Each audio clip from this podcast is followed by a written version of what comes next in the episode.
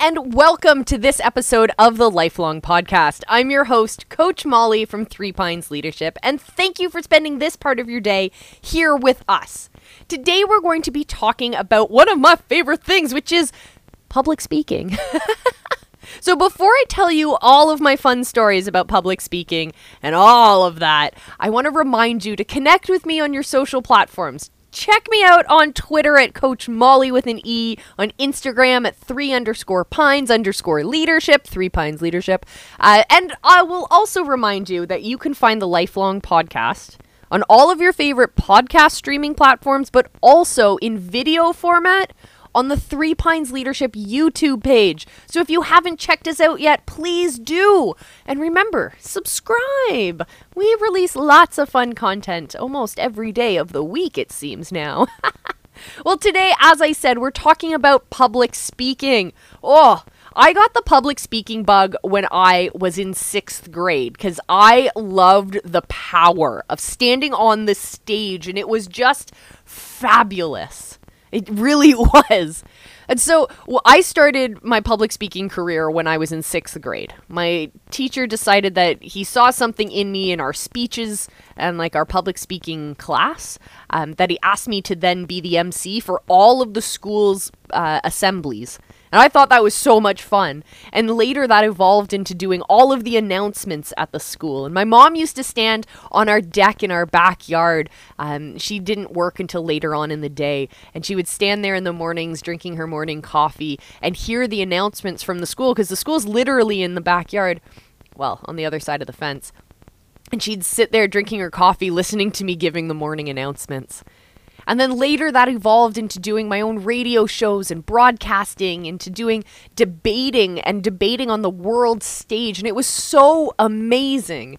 Public speaking is a game changer. If it's a skill that if you start to relish it and you start to love public speaking, it's going to change the game for you. So, these are some of the tips that I came up with that I want you to share with the teenagers and the young people in your life. Because if you can start public speaking at a younger age and you find that confidence at a young age, it's less time that you get to spend worrying in your adult life, doubting yourself. So believe in yourself. Share this episode with all of the kids in your life because these tips are designed for them. So, the first tip, my friends, the first tip I want to give you when it comes to public speaking how to dominate in public speaking. Whether it's debating, whether or not it's Model UN, whether it's a virtual presentation, whether or not it's a speech in speech class, it doesn't matter. But the first thing you need to do is when you get that assignment, when you know that you're going to be public speaking, start working on it.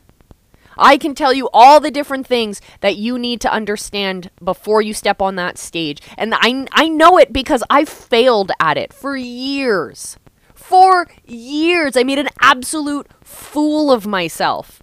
But I learned from every every little mistake along the way. When you spend that time preparing for your presentation, it gives you time to really immerse yourself in what you're talking about.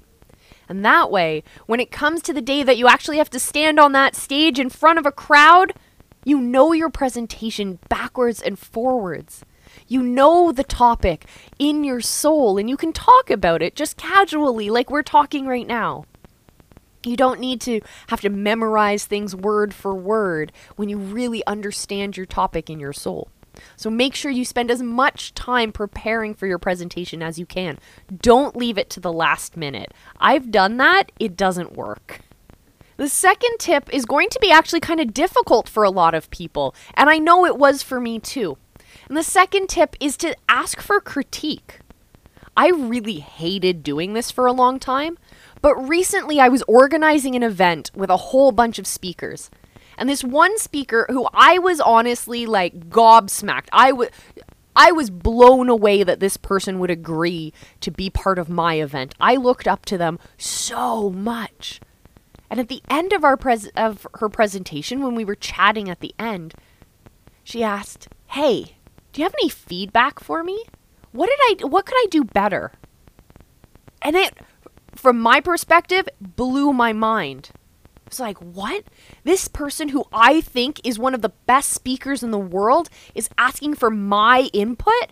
She thinks she wasn't amazing? And it was after a conversation with her that I realized, she, well, she explained to me, and I realized that's how you become the best. You have to constantly be asking people for feedback. Ask people, how can you do better? How can you improve? And when you take that criticism to heart and you put it into play, you'll dominate. And I'm saying ask for critique, don't ask for criticism. Criticism is just people's opinions being thrown at you. A critique is when people can give you a pointed piece of information, something that you can tangibly work on. So whether or not that's what it used to be for me, I used to fidget. I used to go back and forth from left foot to right foot, and it was just comforting for me. But it's really distracting. Or people can fiddle with their hands a lot, and that you might not notice that you're doing it. It's when you ask for that kind of critique. And eventually, one day, I hope for all of you that you find an incredible coach. I had an amazing debate coach and debate partner, and they would both call me out for the littlest things, but it's because they loved me and they wanted me to do my best. So I knew that I could listen and respect and take to heart any kind of criticism or critique that they gave me. My third tip for you is to figure out what other kinds of resources you can use. So, in some situations, you may not have a choice. You may, and I've done this before. So, I used to speak on a variety of stages. So, in a debate format, um, only certain styles of debating will allow you to have props or to have a whiteboard that you can draw out things and you can paint a picture that way my favorite stage to, that I've ever performed on though will have to be the any kind of poetry slam spa- stage. So in slam, there's it's competitive poetry. I know, the craziest idea in the world. So much fun. So, in the rules of slam, um, there's a time limit, there's rules about judging and scores and all that kind of stuff. And there's a rule that you can't have costumes, props, or instruments. It's just you. If you haven't memorized your poem, you can bring up your book and read from it, but you cannot use that book as a prop. And that was such an incredible challenge for me. I absolutely loved it. Um, and at these events, there would be one one event a year where no rules. So people could do other people's poems. They could use props and costumes and instruments. And oh my goodness, they did. There was set designs one year. There was a whole group performance with instruments and and confetti and like it was amazing. But what I want you to understand is that in each different situation, in each different presentation, you're going to have different restrictions. But I need you to understand that there are places that you can add so much extra flair. Is the venue that you're speaking at, are you able to use a PowerPoint presentation, for example? Can you use that as a way to give extra information and bonus I- entertainment to your, your people as you're presenting? Does it help to drive your point home? Look for those opportunities, but don't rely on them.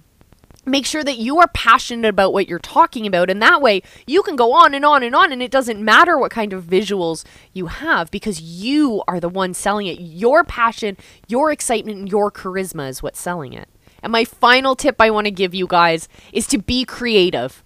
Look for opportunities to be yourself, to be unique, and to bring your talents to, to the stage.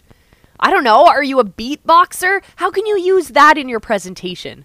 Are you a dancer? Can you use that to get people's attention? There are so many different ways to utilize each of our unique talents and abilities. And there's different ways we can talk about it. We can talk about using them if you're going to work in sales, or we can use them if you're going to talk about influence, or if you're really just trying to entertain people. What you need to do is embrace what makes you unique because that's what's going to be a great hook to get people's attention. To get people's attention long enough that you can tell them a story and persuade them to do whatever you want them to do. That's your opportunity, my friends. So, those are my really simple public speaking presentation tips. My other one, my little bonus if you feel, if you have stage fright, I used to get horrible stage fright, even though I loved public speaking, but it just felt so not me. So, what I started to do was I started to wear silly glasses and realized that the second I put those glasses on, I became someone who is brave and confident and loves to speak in public. Now I don't need my glasses to do that, I just need them to see. So if you need to, if you need to have a prop with you, if you need to have a lucky pair of shoes or a lucky tie or a silly hair clip, a headband or anything like that, do it. It'll make you unique, but more importantly, it'll make you feel confident. And if you need to have that suit of armor until you yourself have built yourself to be brave and strong, then do it, my friends. Whatever it takes, I want you to find your confidence. That's it for this episode. I hope these tips and techniques will be great help to you in your quest to take over the world. All right, everyone. I'm Coach Molly from Three Pines Leadership. This is the Lifelong Podcast. Thank you so much for joining me. And until next time, remember, I love you and be excellent to each other.